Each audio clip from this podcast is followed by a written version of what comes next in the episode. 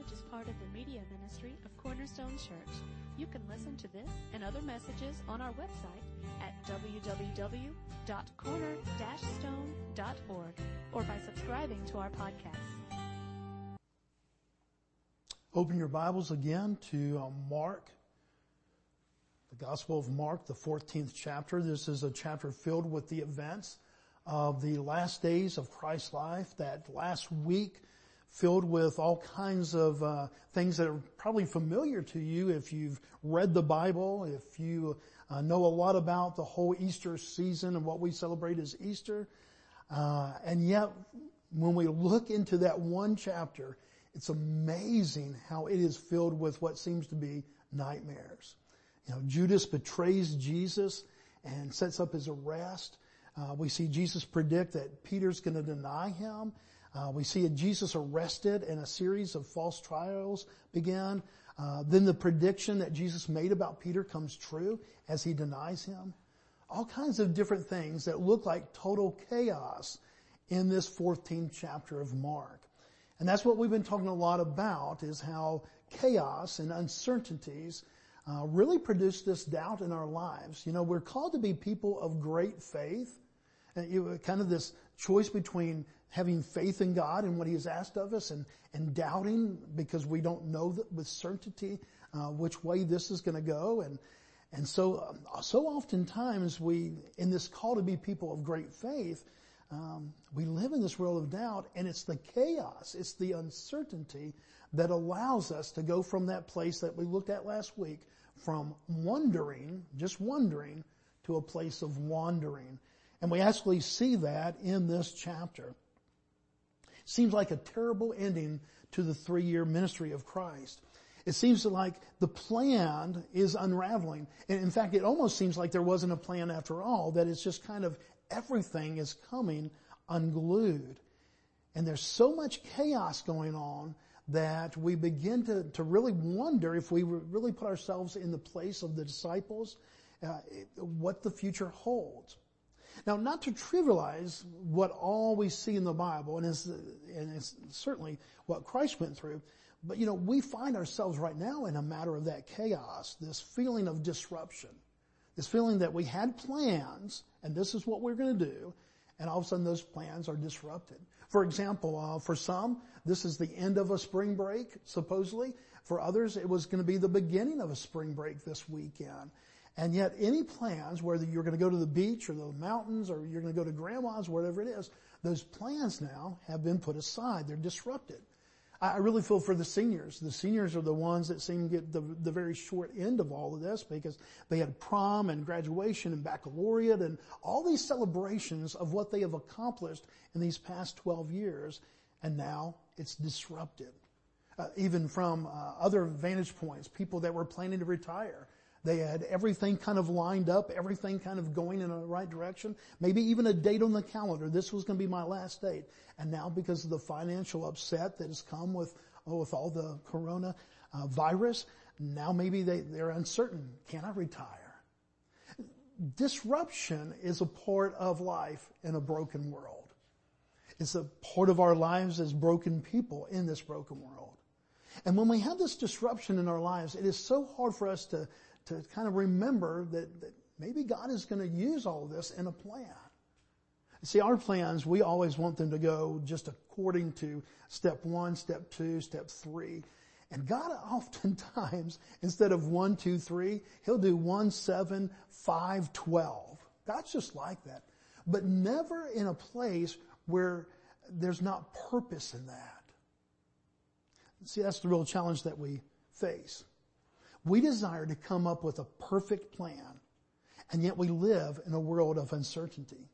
And that's the part that frightens us, and that's when things get out of control. When we look into Mark chapter 14, what we see is a plan, if again, if there even seemingly was a plan, that is out of control. And yet in the midst of all that seems to be going wrong, we see a calmness of our Savior in the midst of that chaos and instead of finding Jesus a step behind things, folks, when we look intimately into this chapter, we see that Christ is actually a step ahead of things. Everything is happening just as it had been prophesied, just as the Father had willed. Mark chapter 14 verse 12.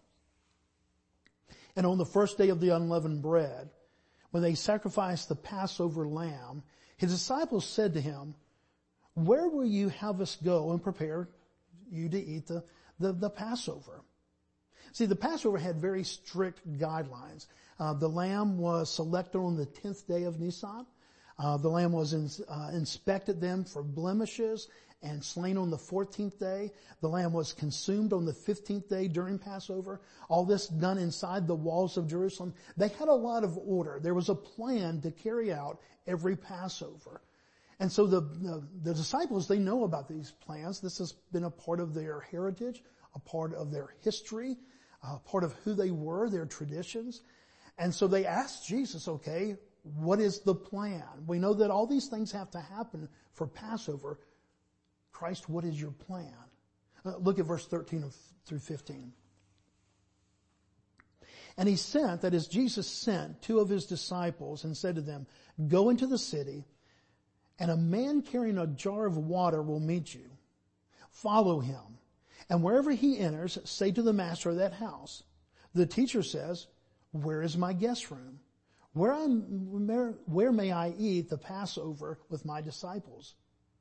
And he will show you a large upper room, furnished and ready, there prepared for us. Jesus instructs Peter and John. Uh, we see uh, John, both of those in Luke chapter 22 uh, over the two people that he instructs to go out into the city. And they're to look for a man carrying a, a jug of water. And that would have been somewhat easy to find because for the most part, uh, men didn't carry the water. Usually the ladies were the ones that were carrying the water and going to the well and bringing it back. And so this guy probably would have stood out. It wouldn't have been, you know, where there was four or five different guys that they add, had to ask. And, and so they go to the city and they find this man carrying water just as Jesus had said. They follow him to, uh, to the house and the owner of the house, they go up just as they were instructed to do. And, uh, Peter go through all the, goes through all these things and they find it is exactly as Jesus said. Now folks, I want you to think about that. That may seem like really small details. I mean, in all what was going on that last week, here Christ is about to die on a cross. Uh, he's about to, to give his life as the lamb that was slain. And this seems like such a small detail. Go find a man. He's got a jug of water. Go ask this owner about this, if we can use this room. And yet look closely at verse 15. It says, and he will show you a large upper room. Do you notice those last three words? Furnished and ready. It was the same way when Jesus told his disciples to go find a colt in Matthew uh, 21 so that he could ride into what we often call the triumphant entry on Palm Sunday.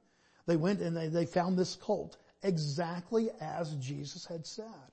A small detail, I mean a, a little colt, and yet this plan had been in the prophecy of God's will and His plan for all of time. We can go all the way back to, to Psalm 41, 9, and we begin to see that Judas is already, this man is going to be betraying Jesus Christ.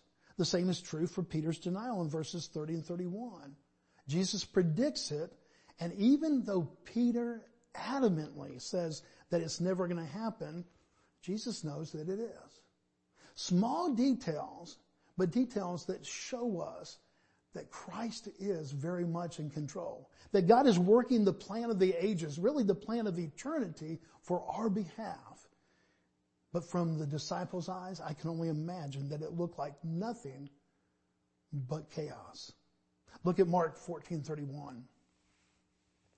This is Peter's response when, when Jesus says, you know, you, you're going to deny me. not once, not twice, but three times. And, and in verse 31, he, but he said emphatically, that is Peter said emphatically, if I must die with you, I will not deny you. And I really believe that Peter meant that with all of his heart. I, I believe that he really did trust that he was courageous, that he loved Jesus so much that he would die for Christ, that he would never even think about denying him. Have you ever contemplated the perfect plan? What goes into a perfect plan? I mean, I think most of us, as we grow into adulthood, we begin to try to get a plan for our life, and and all of a sudden we begin to, you know, try to discover what is the secret of the perfect plan. Where do I work? How many children do I have? Do we move here or there? How long do I work? All these different things about having a perfect plan for our life. And what goes into that? In one way, we can put all that responsibility on our shoulders. And we can say, okay, it's all in my wisdom, it's all in my own intellect, it's all in my own ability to come up with a perfect plan. Others would say, well, you know, it's just kind of fate. You know, that we can make all the plans in the world, but, you know, really, really comes down to it. It's just fate, it's destiny, some forces out there. Um, and then others are going to say, you know, I can make plans, but it's the Lord that's going to order the steps. In other words, that there's a sovereign God that has a plan for our lives and that we want to live in union with that. You see, that, the answer to that question there, how do you come up with a perfect plan, really is going to be the ultimate question of how we face not only life in general, but this time of, of uh, the coronavirus and the uncertainty of tomorrow. Do we just, is it all upon our shoulders as dads, as leaders in the home, as moms and dads, as parents of children? Is it all upon our shoulders to come up and construct the perfect plan and then just to work that plan? Is it simply going to be destiny? That just how, whatever fate, whatever way the wind blows, that, that we're kind of just suspect to that? Or is there a sovereign God who knows your name, has a plan for our lives, a personal plan, not just a plan for America, a plan for Georgians, a plan for those people that live in Jackson County, but no, a plan for Bobby Linkus, a, a plan for you. When we begin to think about that, then all of a sudden this whole attitude of fate and destiny, this uh, uh, que sera, sera, what will be, will be, it, it kind of goes out the window because that's not what happens when we put our faith and our trust in God. You see, everything that God had planned for the ages was now coming true. We can go all the way back to Isaiah 53, and, and it says in Isaiah 53 that Jesus would be despised and rejected by men. That Jesus would bear our griefs and our sorrows. That he would be pierced for our transgressions. That he would be crushed for our iniquities. That everything that would happen to him, that he, this would bring peace to us and it would heal our wounds. Hundreds of years before, this was God's plan. And yet to the disciples who knew that scripture, they had probably, in fact, probably heard Christ actually read that scripture on, on a Sabbath. And yet now they're confronted with this Sabbath. I mean, with this, this uh, truth and this prophecy and what they were seeing around them. Mark chapter 14 verse 22 through 23. Jesus sits them down and they begin to have what we call uh, the Lord's Supper. And as they were eating, he took bread and after blessing it, he broke it and he gave it to them and he said, take, eat, this is my body. And he took a cup and when he had given thanks, he gave it to them and they all, they all drank of it. Folks, this was not a plan that was falling apart. This was actually a plan that was coming together. For centuries, God's people had been sacrificing a lamb at Passover to be reminded of God's mercy and His grace and their deliverance of, of from slavery back in Egypt. But now God was sending the final lamb that would shed His blood once and for all, a final sacrifice. And that day had come. After Christ, there would be no more Passover lambs needed. After Christ, there would be no more shedding of blood needed. God's perfect plan for all eternity was now in the making. When we begin to look at this scripture, we can only imagine what confidence we get that God is in control. But let's remember that perspective of people like Peter. When he was told that he was going to deny Christ, he refused to even allowed that to become a thought in his mind. He adamantly just rejected that whole thought and said, Christ is not going to happen. Later on though, after Jesus' death and resurrection, uh, Peter wrote some of the books of the new, what we call the New Testament.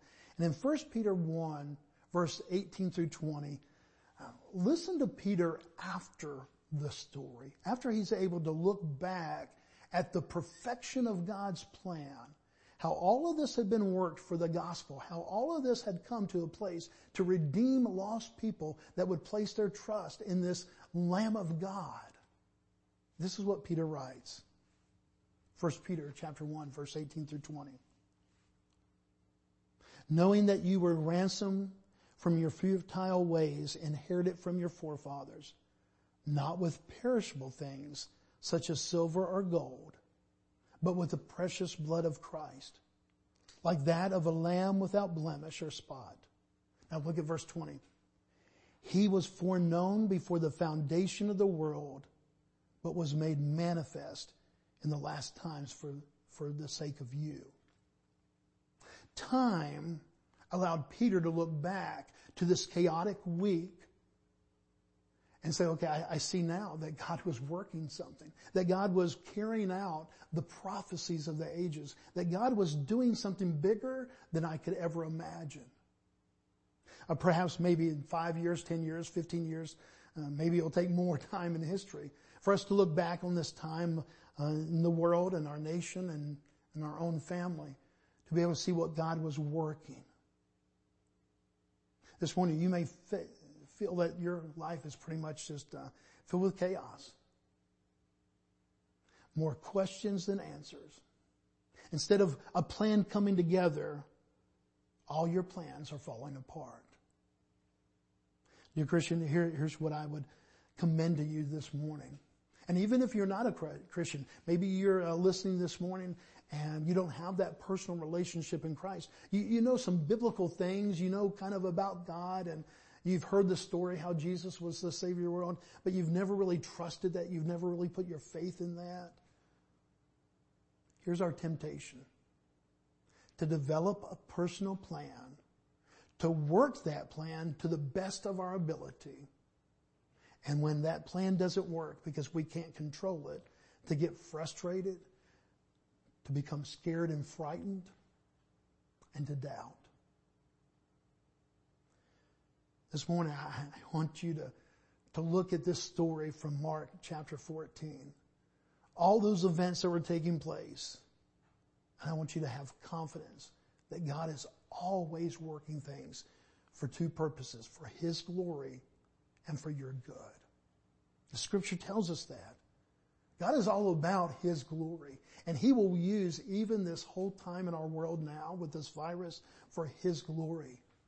In the past couple weeks, perhaps more people have heard the Word of God than in recent history.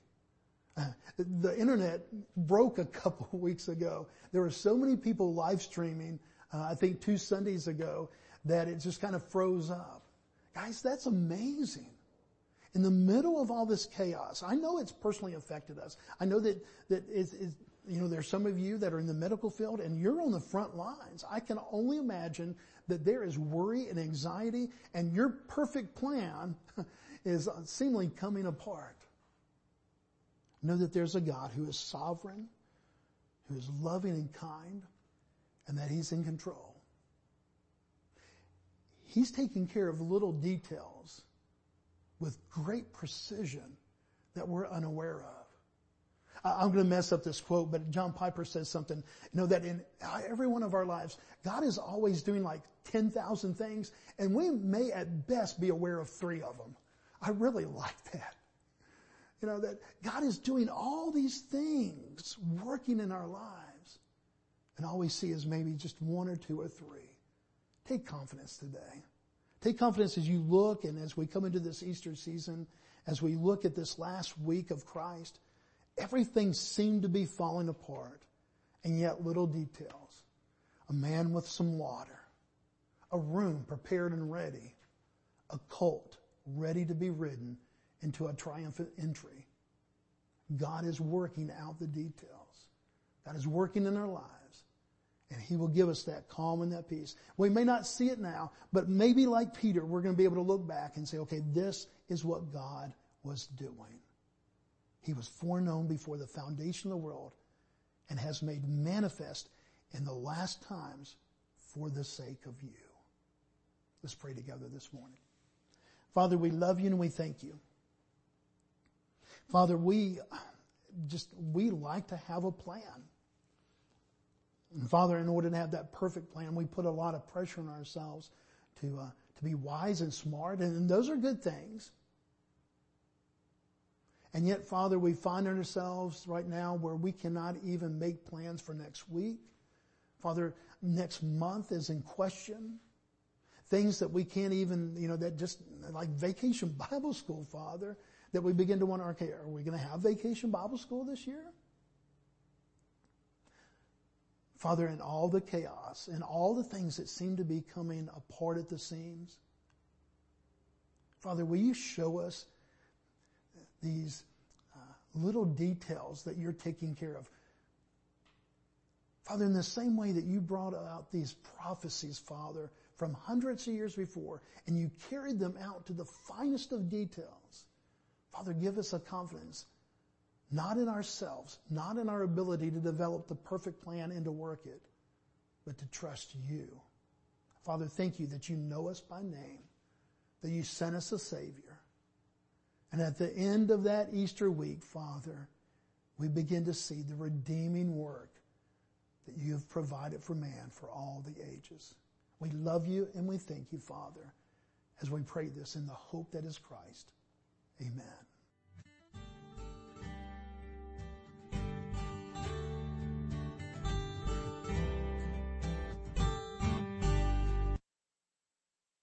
Thank you for listening today. We hope this message was a blessing to you. To learn more about our church or our media ministry, you can visit us online at www.corner-stone.org or find us on Facebook.